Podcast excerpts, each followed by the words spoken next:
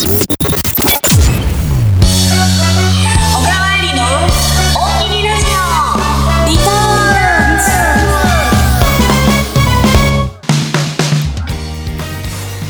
うもこんばんは始まりました大喜利ラジオリターンズ。お相手はシンガーソングライターで FM 雪国のアナウンサーでもある大阪出身。漢字の小川にカタカナの入りで小川えりがお届けします。実は今日から始まりました。こちらの番組。そう今日1回目なんですけどこの番組名がもともと私川崎 FM というところで、えー、冠番組をやらせていただいた時に、えー、小川入りの大喜利ラジオでお届けさせていただいていたんですけど大阪出身ということでこの名前非常に気に入ってまして。そうこれから FM 雪国通じて聞いてくださる皆様に大きにという思いを込めて大きにラジオリターンズと名付けさせていただきました。南魚沼の皆さんそしてネットでも聞けるからねこちらのラジオ。なので全国の皆さんに届いたらいいなという思いで頑張ってこの番組担当させていただきます。この番組は南魚沼から全国各地で活動するシンガーソングライターシンガー音楽家の生の声をお届けする音楽トークの1時間番組になってます。頑張るミュージシャンのルーツを掘って掘って掘り下げるそう。メジャーなアーティスト以外もやっぱ取り上げていきたい知っていただきたいと思っててやっぱどうしてもねあのメジャーのアーティストさんがやっぱりする機会ってそりゃねテレビとかいろいろ多いと思うんですけどこうやってねラジオというメディアを通じてたくさんの皆さんに日々頑張ってるアーティストがいるんだということを知っていただきたい。そんな思いで番組作りをしていきます。1時間番組ならではのねトークもたっぷりお届けしたいと思います。トークコーナーのゲストなんですけど、まあ、今流行りのリモートでお届けしていきたいと思っていますので全国各地のアーティストさんの声ぜひ楽しみにしていただけたらと思います。それでは記念すべき1回目オープニングナンバーは、えー、私小川えりのナンバーで。1回目にふさわしいこの楽曲を「スタートライン」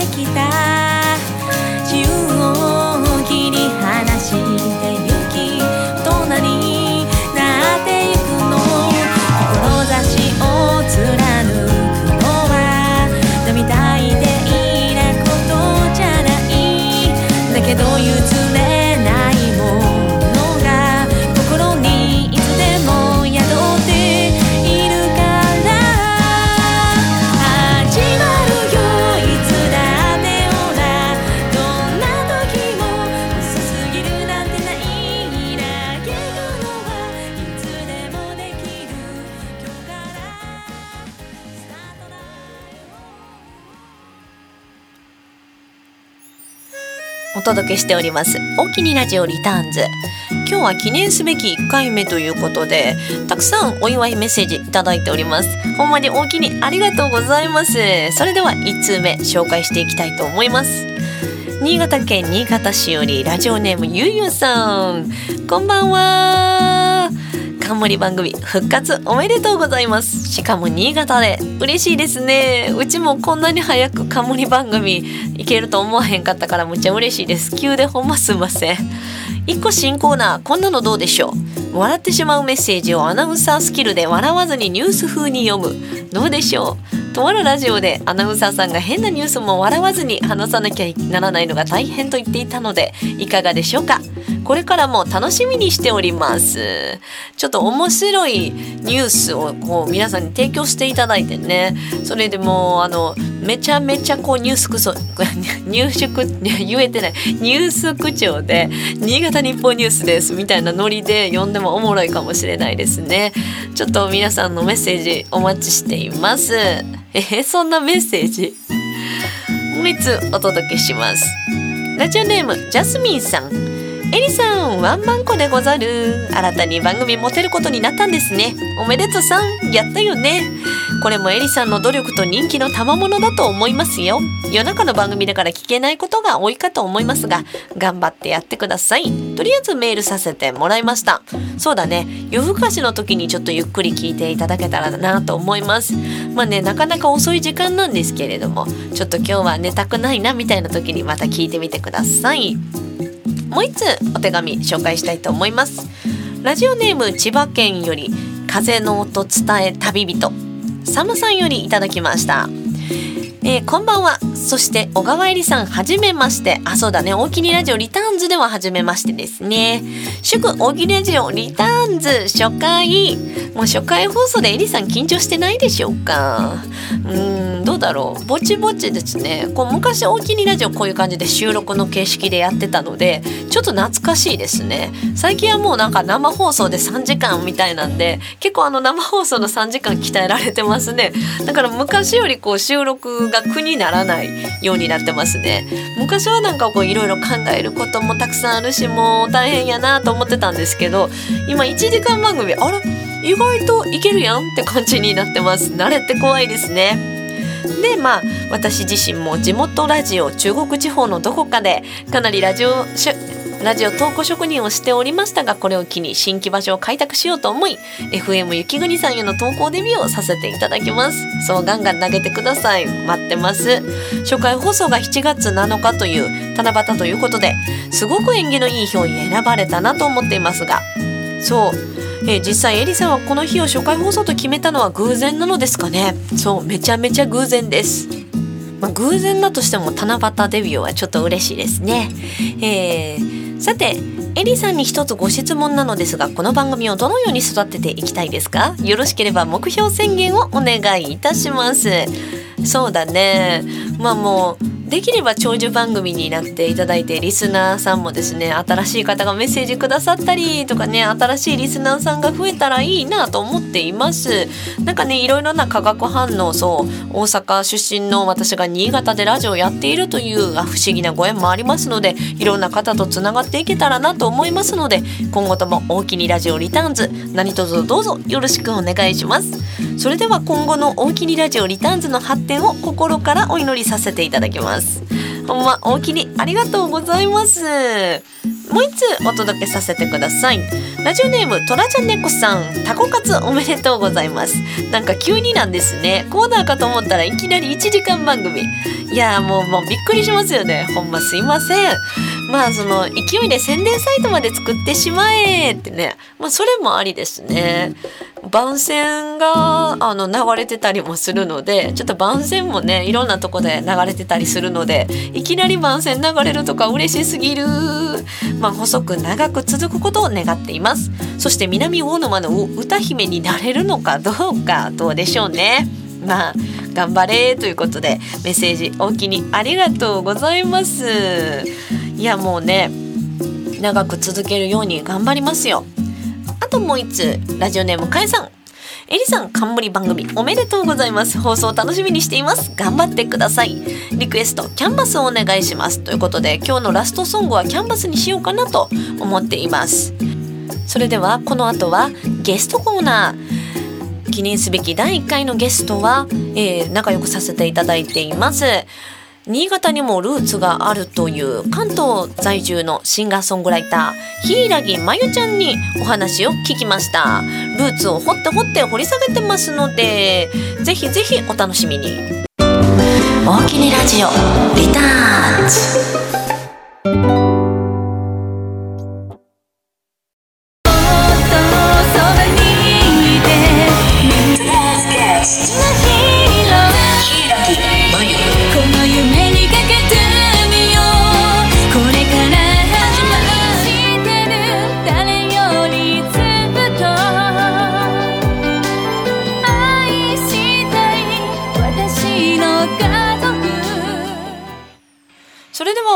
ラジオ。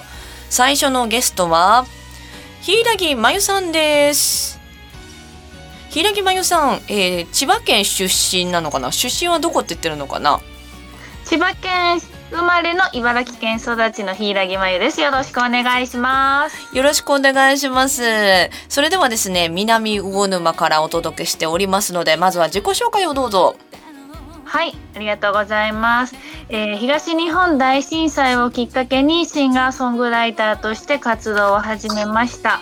え、今全国各地にね今までは行かせていただいたんですけれど今こういう状況なのでね限られた場所でしか今音楽届けることができないんですけれどもね現地、えー、いろんな現地へ募金箱を設置して、えー、売上の一部と一緒に被災地へ募金を活動をしております。シンガーソングライターの柊真由と申します。よろしくお願いします。どうぞよろしくお願いします。ということでね最初に来ていただいたのが、まあ、私の主催のあの8月8日日曜日横浜ミントホールタコフェスに出演していただくのもあるんですけど新潟にご縁があるということだったのでちょっと今回初めてお呼びさせていただきました。ありがとうございます。そ新潟にご縁があるってあれですかね親族の流れでとかですかねそうそうなんかご縁というほどのものでもあるのかちょっとギリギリのラインですけど、まあ、ルーツは新潟生まれ、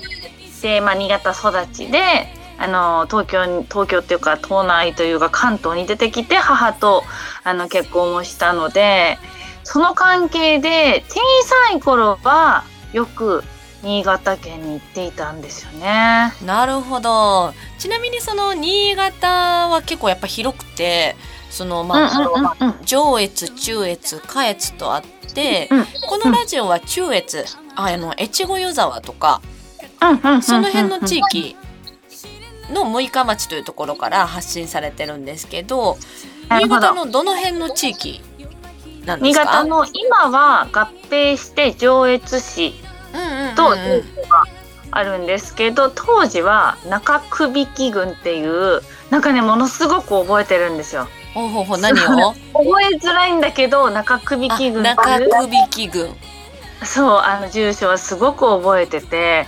でまあとにかく周りが畑と冬は雪、うん、っていう記憶しかないんですよね。あ なんかあれですよね。こう関東とかでもまあもちろん茨城とか千葉とか結構田んぼあるけどなんかこう、うん桁違いというかね新潟はすごいやっぱ雄大ですよね。畑とかまあ田んぼとか。そうでやっぱ子供本当に小学校上がる前ぐらいまでしか多分顔お顔を出してなかったのでああなるほど。もう子供の時の第一印象っていうのは見た目というか印象というかやっぱ雪とかっていうのは関東地方でもそんな一日積もるか積もらないかがね1回の冬なので、それで「わ雪」みたいなのとかわ家が遠い家と家が遠いみたいな。確かに関東圏であのなんか、家の距離ないもんねあんなね。そうまあまあ確かにもうちょっと奥の奥の方まで行くとあるのかもしれないけどやっぱなんか子供ながらの印象っていうのがその見た目の雰囲気というか景色というかそれはもう本当に脳裏に焼き付いてますね。うんなるほど。私も雪こっちの雪はすごいびっくりやったね。なんかその今年は2メーター積もったりしたので、うん、全然ね。やっぱすごいすごいっていうのもあれな難しいけど表現が、うん、あそしてあと雪が綺麗じゃないかな多分。あ確かに。なんかこうスキー場とかの雪とかもやっぱ滑りやすいとかふわふわした雪、うん、うん、なんかめちゃっとした雪じゃない、ね、うん。嬉しい、じゃあまたぜひね新潟も遊びに来ていただきたいんですけど。改めてねあの大人になってからまた見る景色って印象が変わると思うのでぜひぜひ行かせていただきたいなと思いますそうこのあの越後湯沢の方はあのスキーでもすごく来やすいのでスキーとかはしたことあります、はいありません。おー、じゃあちょっとそり、そりかな。そりも多分雪だるまになるかもしれません。それはそれでおもろいのでええかもしれへんなと思います。でまあそんなまゆちゃんなんですけど、今やっぱ活動は埼玉が多いんかな？埼玉、東京、えー、まあ、千葉はちょっとなかなか少なくなっちゃいましたけれども、だいたいそのあたりをうろうろしております。そうなんかね本当私たちねシンガーソングライター全国行かせてもらってたけどね今はなかなかやから新潟も早く来てほしいですね。ぜひぜひよろしくお願いします。でそんなまゆちゃんなんですけど音楽まあ結構もうあのまあベベテランって言ったらあれなんですけど、まあ、結構ね長くされて私もそうなんですけど長くされてらっしゃるということなんですけど音楽を始めたきっかけとかってあるんですか？私の音楽の本当の初めのきっかけってこれっていうのがでも正直なくて。へえんかぬるっと歌うねみたいな感じ？あもう子供の頃から歌うことが大好きだったので当時のカセットテープにはもうずっと歌を歌ってるものが残ってたりとか。えすごい。そんなに？ちっちゃい頃から？母の家に行けば多分そのカセットテープは再生できるか置いといて残ってると思います多分。まあそれファンの人とかむっちゃ聞いてみたいね。ってか私は聞いてみたい ああいいかって歌ってました。えどんな曲歌ってたの？その頃頃その時も子供3歳ぐらいの時の歌だからもうチューリップの歌とかメダカの学校とか歌ってたのがあってまあまあ我ながらね可愛いですよね子供の歌っていうのは。そうやねえー、じゃあそれちょっと再生できるか試してもらって、いつか蔵出しを。ねそう子供の頃から歌っていてでもそうで小学校で古敵隊か吹奏楽部かってあ吹奏楽かどっちかやりたいなと思って、うんうんうん、まああのー、衣装あるじゃないですか。学校によくブラスバンド的な。あああるね。なんかあのなんかひひもっていうかなんかまあ黄色の。なんかそうそうスカーフしたり帽子かぶった。あれがすごく可愛くて古敵隊に入って、うんうん、でその時にあの小太鼓叩いてたんですけど。なるほど。そうそうそれからえっ、ー、と中学校に行く間に小学校の時に、まあ、私ウインクがもともと一番最初にもう CD を買ったアーティストなので。ウインク。はあ、はあはあ、であのー、寂しい熱帯魚で「ハローメール」ってあのもうお二人がウインクのさっちゃんしょこちゃんがすごく可愛くて。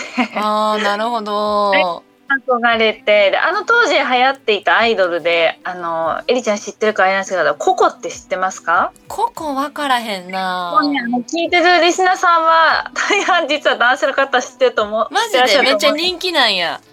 あのまあ当時大フィーバーだった5人組のアイドルさんで5人組？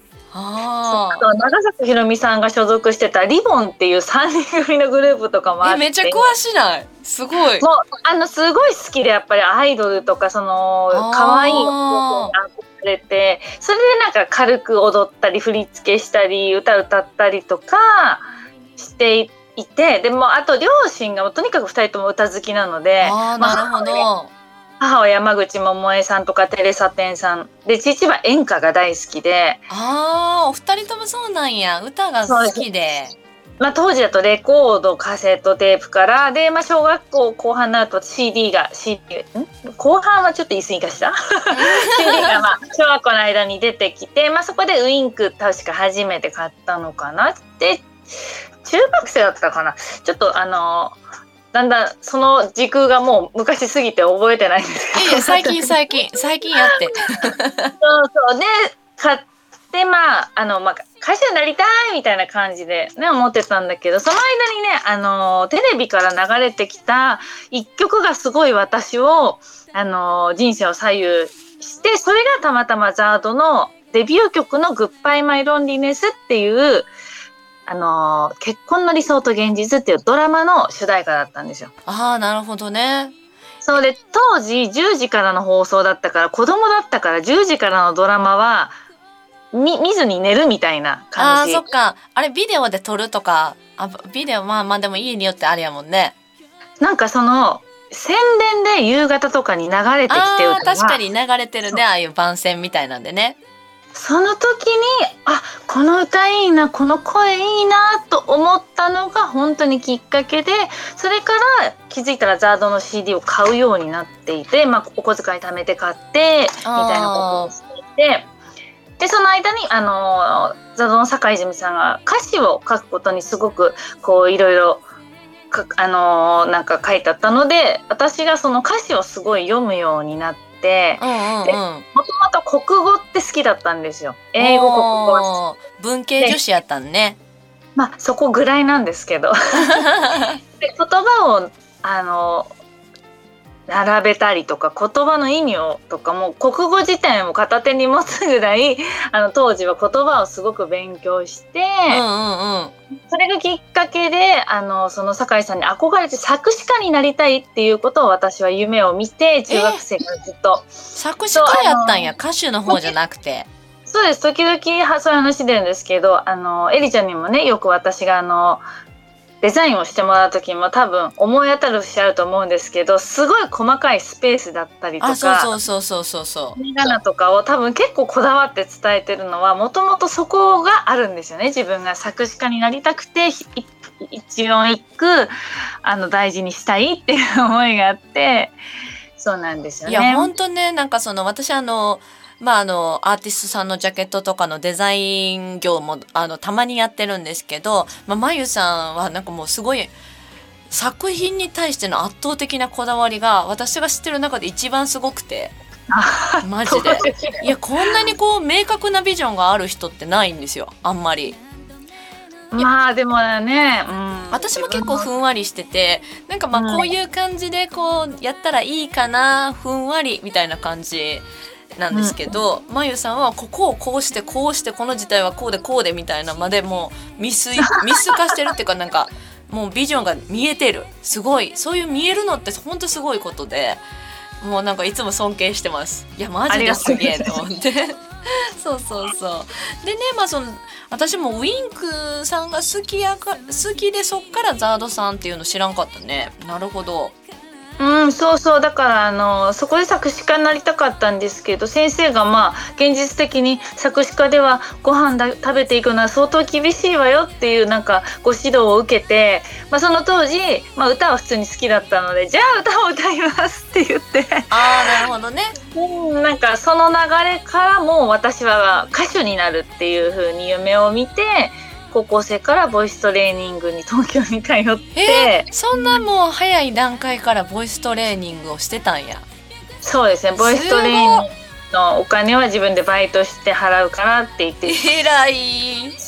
月に、あれや、週に1回行ってたかな、六本木まで。えぐらい来た。ー、高校生の子が。うわーすごい。だってねあれえっとその時はまああの茨城じゃない？千葉かどっちか分からへんけど、まあそこからね、なので、うんまあ、茨城県土浦市から上野駅まで JR で行って、そこから地下鉄かなよく乗ってたのかな、日々。そうそうそう。でもなんか、まあ、ちょっと体は疲れたなと思ったけど、なんか東京に行く楽しみとか、上野駅で本を買って帰る楽しみとか、ああなるほどねなんかそういうのはあったから、たまにもう疲れ切ってぐだーっとなって帰ったこともあったけど、なんかそこでまた本を買って、そこから言葉が生まれるから、この時間はなんか作詞に当てる時間みたいな。今今あ考えたら真面目だったね。あほんまやね高校からそんなんうちだって高校の時とかも鼻水垂らしてたよ。ほんまに。全然もうなんかその音楽のおの字もなかったからすごい。まあそこからね、あのー今に至って、まあいろんな、ね、い一度考え直したりとかっていう時期があったんですけどね。まあ本当に音楽をやりたくて、あの、専門学校に行くか一人暮らしをしてボイストレーニング続けるかっていう選択をした時に、うん。そう、でも、あの専門学校だとお金がちょっとやっぱかかってしまうのであの自分の貯金では無理だなと思って、まあ、東京で一人暮らしだったら働き働きながらできるかなと思って。ああなるほどね。アルバイトで当時時給700円ぐらいだったんですけど3年間高校生まるまる続けて頑張って貯金して146万貯めたんですよね私。それすごいね。だってその時給ね今よりも安いじゃないですかもう全然安いしね。そう最低賃金あるけ。どうん。うえもうとにかく東京に行きたくて。あそして毎月毎月そのゆゆゆ今今ゆうちょですけど郵便局に入ってくる何万何万が嬉しかった子供ねやだねそんな小高校生の頃からお金が貯まるのが嬉しいってちょっとやだいやでもそんなにしっかりやっぱりねまゆさんはもうそんな昔からしっかりしてたんやと思ってす。げえなマジで。いや大丈夫。ーすごい。楽しない時期もちゃんとあるから大丈夫。それはああえて公開できないから。あーまあまあまあちょねラジオですしね。いやでもすごい面白いルーツ。へえでまあザードさんが影響を与えたアーティストだと思うんですけどザードさんの曲の中でそう一番影響を受けた曲ってありますか？あのねこの多分難しいんですよね。ファンにとって一番って結構難しくないですか？あまあ確かにこの曲もいいしあの曲もいいしあれもいいなってなるよね。そうあの曲ではここがすごい救われたしとかああれではここが救われたしっていうのがあってただ私の中であのー一番最初に声を聞いてこの人誰って思ったのはもうデビュー曲の「グッバイ・マイ・ロンリネス」。なるほど。でやっぱり私何があのザドン酒井さんに憧れたかっていうとやっぱ歌詞の表現がとっても上手で。うんうんうんうん。あの、ま、あの当て字も私は酒井さんに憧れたいう自分も書き方をよくするんですけどあのこその一曲の歌詞を読んでいくとあの何がここここにかかってるんだっていうのがすごく分かりやすい。あ確かにザードさんはなんかもう分かりやすくなんかまあそしてまあ歌詞も聞き取りやすいのも相まってこうなんか歌詞のイメージが浮かびやすい気がする。うん、っていう言葉もう曲曲はもう全部好きだけどうん 言葉が影響を受けたっていうのは本当に正直ありますね。そのもう本当にどの曲でどの歌詞で影響を受けたのかなって言われると私あのよくザズの酒井さんにファンレターを書いていて私歌詞を書いていたものを送っていたんですよよく。そうなん？週に1回から2週間に1回ぐらい送っててめっちゃ送るやん。読んでもらえなくても返事もらえなくてもあの憧れてます私こう歌詞書きましたっていうことでその「Forever You」っていうタイトルで歌詞を送ったことがあったんですよね。でうんそれのなんか半年後かもう78ヶ月後かに発売されたアルバムのタイトルが「Forever You」だったんですよね。えー、そんなんすごくない？まあまあほそれはあのどうだろうってね思うことたくさんあるから何ともですけどもしそういうの読んでくれててあのリスナーとかファンの方からそういう風に拾ってくれてたんだったら嬉しいなと思ってあの時の「Forever You」が発売した時はものすごいなんか勝手に嬉しくなりましたね。いやでもねまあ偶然かもしれんけどでもやっぱそういうその素敵な偶然というかねもしそれをほんまに見ててっていうのなんかファンとしたらもうたまらんもんね。そうですねだから本当偶然かもしれないけれどもあのいいタイミングでそういう言葉があったのでちょっと嬉しかったななんて思い出がこの「Forever You」って曲にはすごいありますね。なるほど。うんいや本当にですねなんかもう熱いですね熱いザード愛が。そうですね応援してくださる方もザードファンでつながった方も結構やっぱたくさんいらっしゃいますので、うんうんうんうん。カバーする時もね大事に歌っていきたいなと思ってますね。いやほんまにですねなんかこうルーツを聞けると面白いですね。結構まゆちゃんとは私も仲良くさせてもらってるんですけど、こうまじまじルーツを聞くっていうのがなかなかなかったのでちょっと面白いです。大きにありがとうございます。こちらこそ大きにです。大きにです。でね今日メッセージいただいてます。あありがとうございます。はい。ちょっとじゃあ読んでいこうかな。はい。ラジオネームグリーンさん。えー、エリさん、柊真由さん、こんばんは。そしてエリさん、冠番組の放送開始おめでとうございます。さて今日はゲストのまゆさんにご質問とのことですが、アーティストでもあるお二人に、アーティストになりたい、この道に進みたいと思ったきっかけ、そして苦しい時も含めて常日頃から持ってる気持ちは何ですか？と。えーと、本当に大変なお仕事かと思いますが何かターニングポイントになるようなお気持ち等があれば私自身も参考にさせていただきたいと思います。えー、楽しい番組になりますよう微力ですが応援しておりますということでメッセージグリーンさん大きにありがとうございます。ありがとうございます。なんとなくねあのきっかけに関してはさっきね喋、うん、っていただいたんですけど、うん、常日頃から持っている信念とか気持ちってありますか？私はポジティブシンキングかな。ああ、前、前向きにね。うん、あのー、そうですね。もちろん、ああ、苦しいなって思うことはもう山ほどありますけど、まあでもやっぱりね、あの、エリちゃんの曲にも、笑う角には服着たるっていう、本当まさにそれだと思うんですけど、やっぱり笑ってる笑顔、元気、明るいっていう人を見ると自分もあなんかもうこの人といると全部忘れちゃうなとかなんかすごいこの人よく喋ってもううるさいんだけどでもなんだろう落ち込むことはないよななんか元気になれるなみたいな。多分これって音楽だけじゃなくて人と人の付き合いそのものがそうするものだと思うから、うんうんうんうん、なるべく落ち込んだとしても忘れるというか一晩寝て消化するようにとかとにかく笑う前向きなことを考える。なるほどそうやねやっぱなんかずっとへこんでたらねしんどい時ももちろんあるけどねやっぱ笑ってた方がええもんね。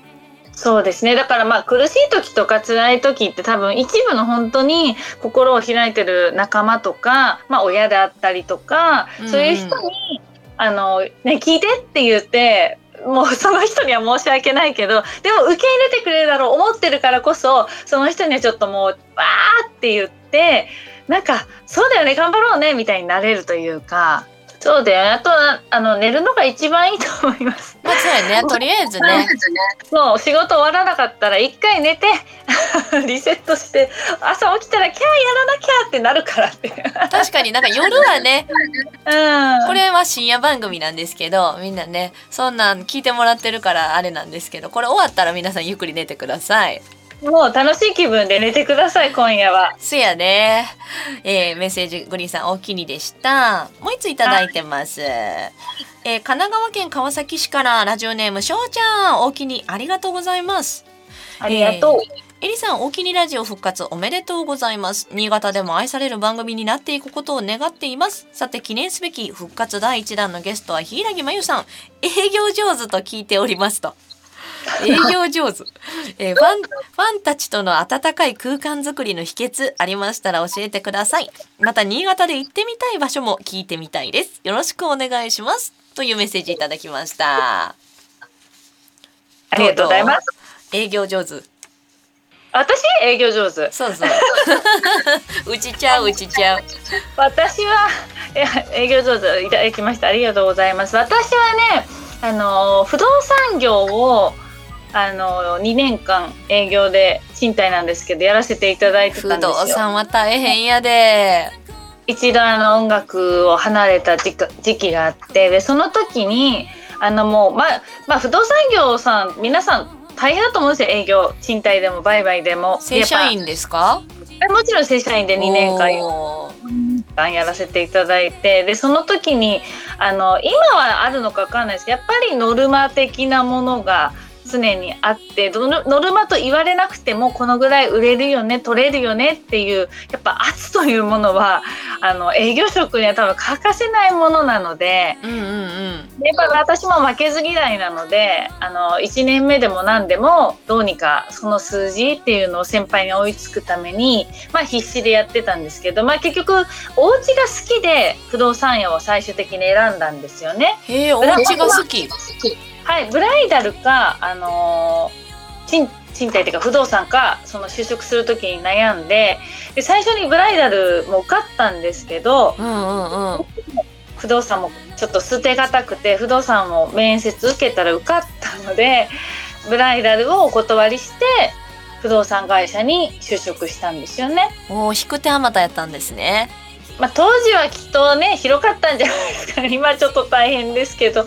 そうそれであのその時に不動産業であの家を販売というかこう、えーと、賃貸で紹介していく上で私本当にあのこの家とかを紹介していきたいのかなっていうなんかよくわかんない自分の感情との葛藤が生まれ始めて。あまあいろいろね、うんうん、はい、慣れたのででまあその復活した時にあ私自身の CD を売ることができるんだって思ったらね見ず知らずの家をどうぞっていうよりも100倍幸せなことじゃないですかっていうふうに思うんです私は。あーなるほどね。うんだからよくあのファンの方でねあのー、どうしようかなって悩んでる時に例えば「この家いいですよ住んでください」って言ってもあのあくまで自分は仲介業者で入ってる。あ不動産業者の方にちょっと申し訳ない。仲介で販売したりしてるものなので、どこか大変なものになっちゃうんですけどやっぱり自分が作った CD 自分が歌ったもの自分のポスター自分のグッズっていうのは全部自分が関わってあの最初から設計してるものなのでそれをえどうぞどうぞっていうのはもう当然のことなんですよ。確かにそうですねそう考えてみたらやっぱ自分にあなんかその努力してとか考えてとか、まあ、自分でブランディングしたもんやから、まあ、自分の子供と同意義なようなもんやからそれをこうね人様におすすめはまあ自信を持ってできますよね。うんし責任もあるしそうだからいろんな飲食店で今日のおすすめハンバーグですっていうのももちろん全て営業でみんなそれぞれの思いがあると思うんですけど、まあ、シンガーソングライターとして自分のグッズや物販っていうのは自分たちがあの全て織りなしてきたもの建設したものっていう感覚なので、うん、だから営業上手っていう言葉ありがたいですけども何もいやもう私のものをどうぞって言ってるだけなんです私にとっては。いやでもねもう本当並々ならぬこうこだわりグッズに関してももうまゆちゃんすごいこう一個一個こだわりを持ってるからやっぱそのあれですよねあのおすすめの気持ちもそりゃひとしおになりますよやっぱりあんだけ。そうそうそうそう、うん、に間違いないっていうね。そう、うん、すごいだからそこから愛が伝わってこうファンの方たちもあったかい方が多いですねきっとね。ありがとうございます。それは嬉しいお言葉です。いやほんまにいい質問大きにありがとうございます。はい。新潟行ってみたいとこってあります？あんまりわかんないかな新潟ね。新潟でスキーややりたいです。よしじゃあ一緒に練習しよう。私も今年から練習して滑れるようになったからまゆはもう私よりすごいすごい。そうよっぽど運動神経いいから余裕やと思います。ぜひ越後湯沢に行きましょう。はい行きましょう行きましょう。行きましょう。東京からすぐやからね。はいで、まだまだメッセージいただいてます。はい、ありがとうございます。はい、えー、ラジオネーム 16TK さん。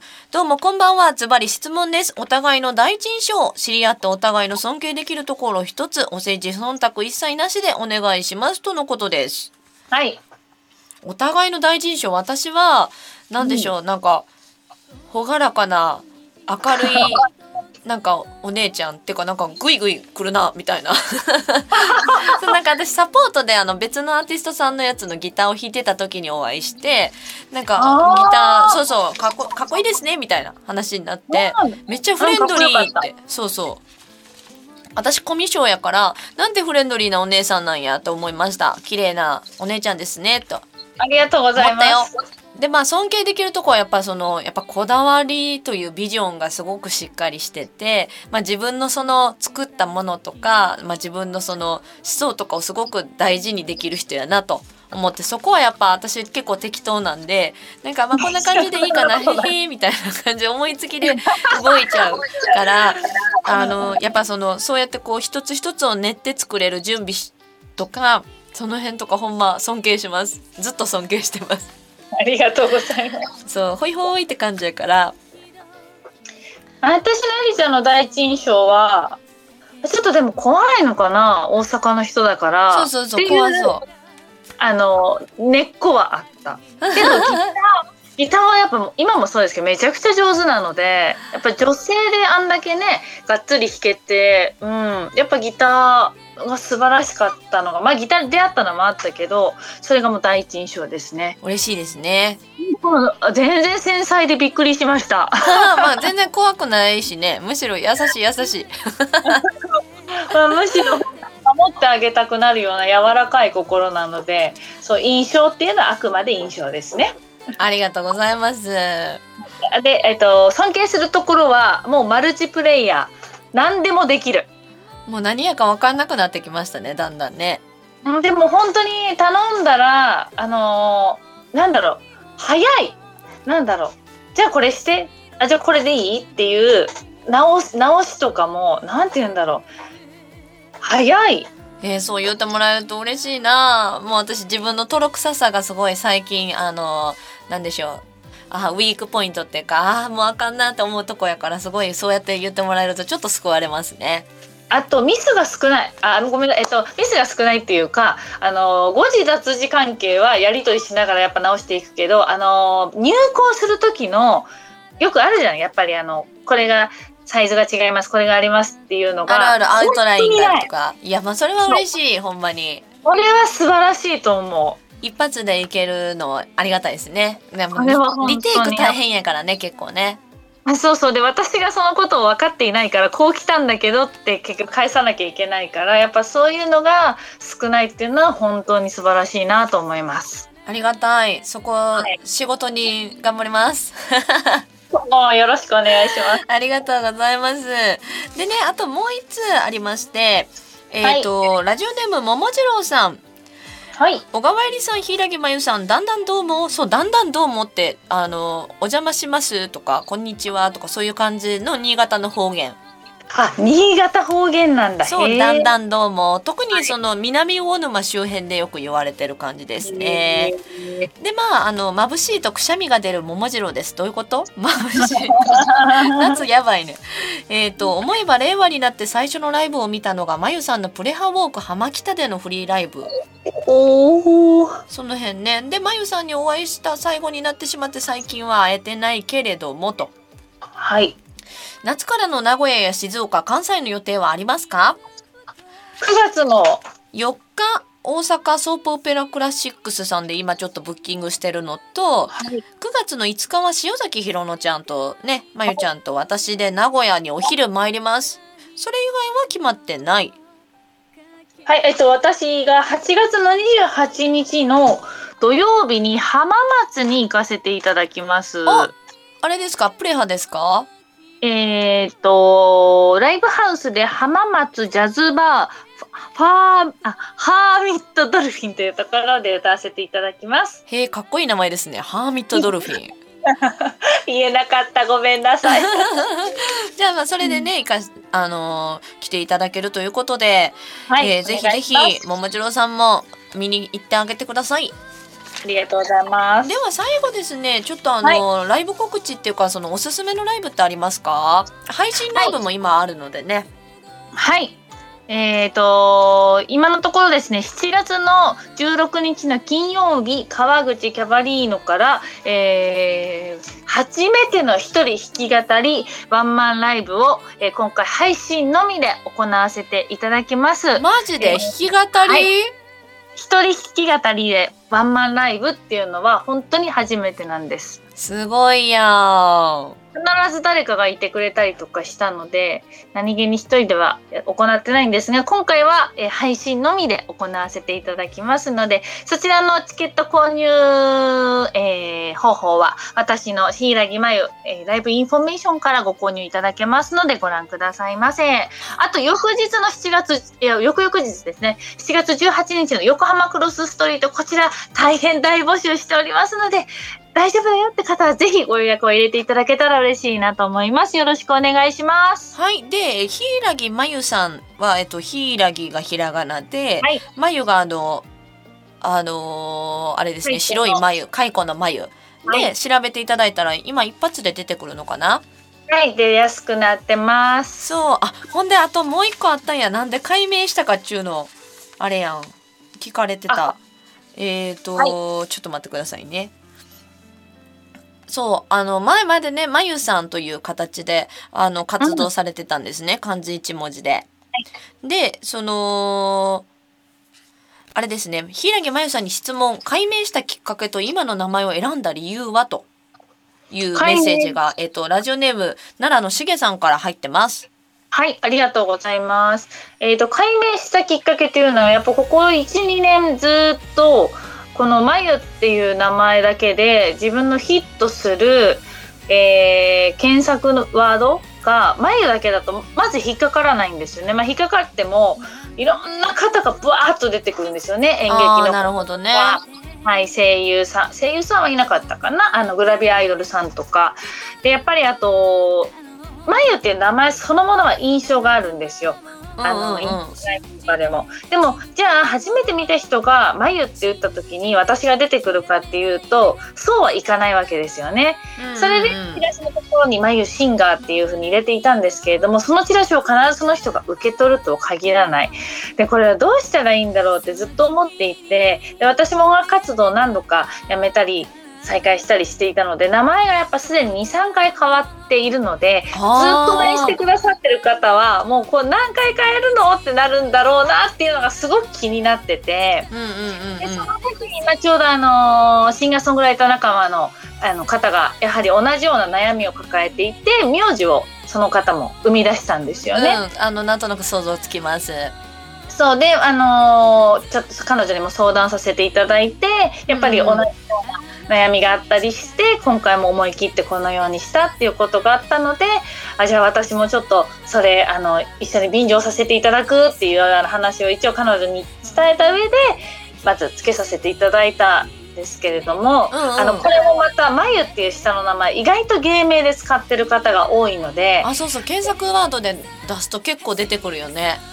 そうなんです。だからまずその方と被らないようにでその解明されたアーティストさんが使ったお名前サイトそれからあのー事務所の社長からいただいた解明サイトっていうのを両方ひたすら検索して、うんうん。両方ともあの運が一番大々吉に当たるものを選んだんですけどその時もまたあの漢字で名字を作って「眉」っていう風だとどこにでもいるんじゃないかっていうみ風になってしまうんですよね。ああ、な例えばるほどね。うんうんうんうん。例えば本当にた例えば本当に田中真由とか、まあ、鈴木真由とか、まあ、その辺は本当によくある名字なんであれなんですけどでとにかくそれを被らない誰とも被らないこの先も被らないであろうっていうので今まで自分が知っていた名字だったりとか人気名字ランキングとかすごいたくさん調べてあ柊っていう名字に至ったんですけど柊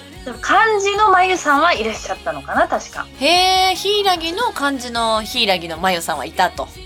そうですねただもう今あんまり活動されてないような感じのあの歴史の履歴だったのであれなんですけど、うんでひらがなだったら眉が漢字が難しいのであのとにかく名字は簡単にしようってずっと思っていてなるほど。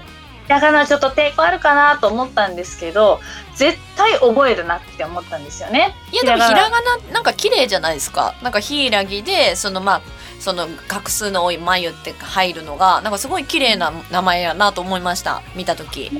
であと子供が覚えやすいかなってのああ確かにねひらがなだとね。うんっていうのでちょっと人とか被らない運勢の良いっていうのを全部込めて1ヶ月間ぐらいずっと悩んでつけたのがこの名前でした。じゃあこれあれですね運勢爆上がりの名前ですので皆さんもぜひねはい。だといいですね。よろしくお願い爆します。上がりだよいや本当にねいろいろたくさん皆さん質問をおきにありがとうございましたそれでは最後ですねまゆちゃんの曲を聴いていただきたいんですけれども「はいヒーロー」という曲を流したいんですけど、曲紹介をどうぞはい、えー皆さん私は高校野球の大ファンでございます。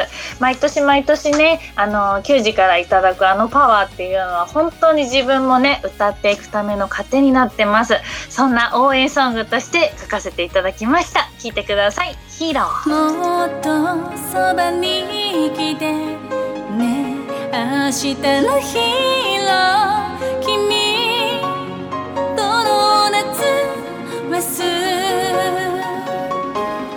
れることはない。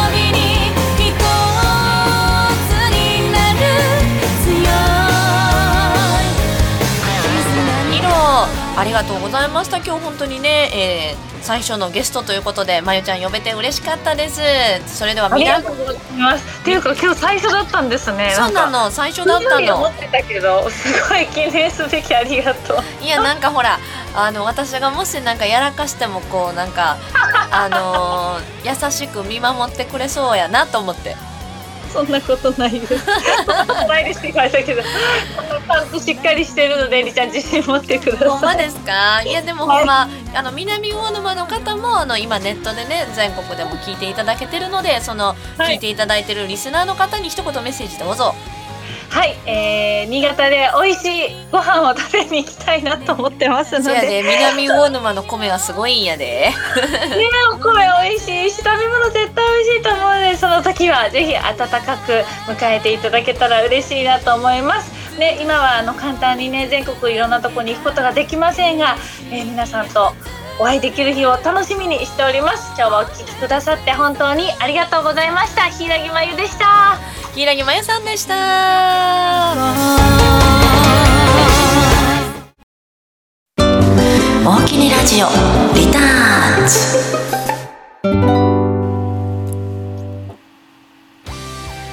1時間たっぷりお楽しみいただきました小川えりの大きにラジオリターンズ紹介ちょっとねあの収録に間に合わなかったメッセージがあるんですけどラジオネーム広瀬さん、えーこんばんは。今年の梅雨関東は雨が多いような気がしますが新潟はいかがですか、うん、たまにまあぼちぼち雨も降ってますが雨降らんかったらね農作物も大変やからぼちぼち降ってもらえたらなと思います、えー、平木真由ちゃんの名字が誕生して2ヶ月が経ちましたが実際にいかがでしょうかという話なんですけど意外とやっぱしっくりしますよね。エリさんももし改名するとしたらこんな名前がいいというものありますか？うん、愛しのエリーかな私あの名前がエリーになってるので愛しのエリかな。でもまだなんかあの解明には至れてませんがちょっと勇気が出たら解明したいですね。意外にチキン野郎やからね。新潟に拠点を移してすぐにラジオ番組を持つなんてすごいですね。これからもどんどん大きくなりますようにというメッセージいただきました。そう。ちょっとねまずはちょっと地道に続けていけるように頑張ります。次回放送が7月の14日水曜日。同じ時間帯でゲストが茨城県茨城県出身の茨城かな？茨城県出身の風見静香ちゃんを迎えてまた賑やかにですねあのー掘って掘って掘りまくるようなトークをしていきたいと思います。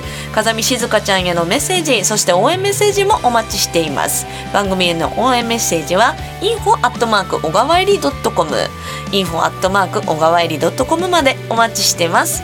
それでは今日のエンディングナンバー小川えりのキャンバスでお別れしたいと思います。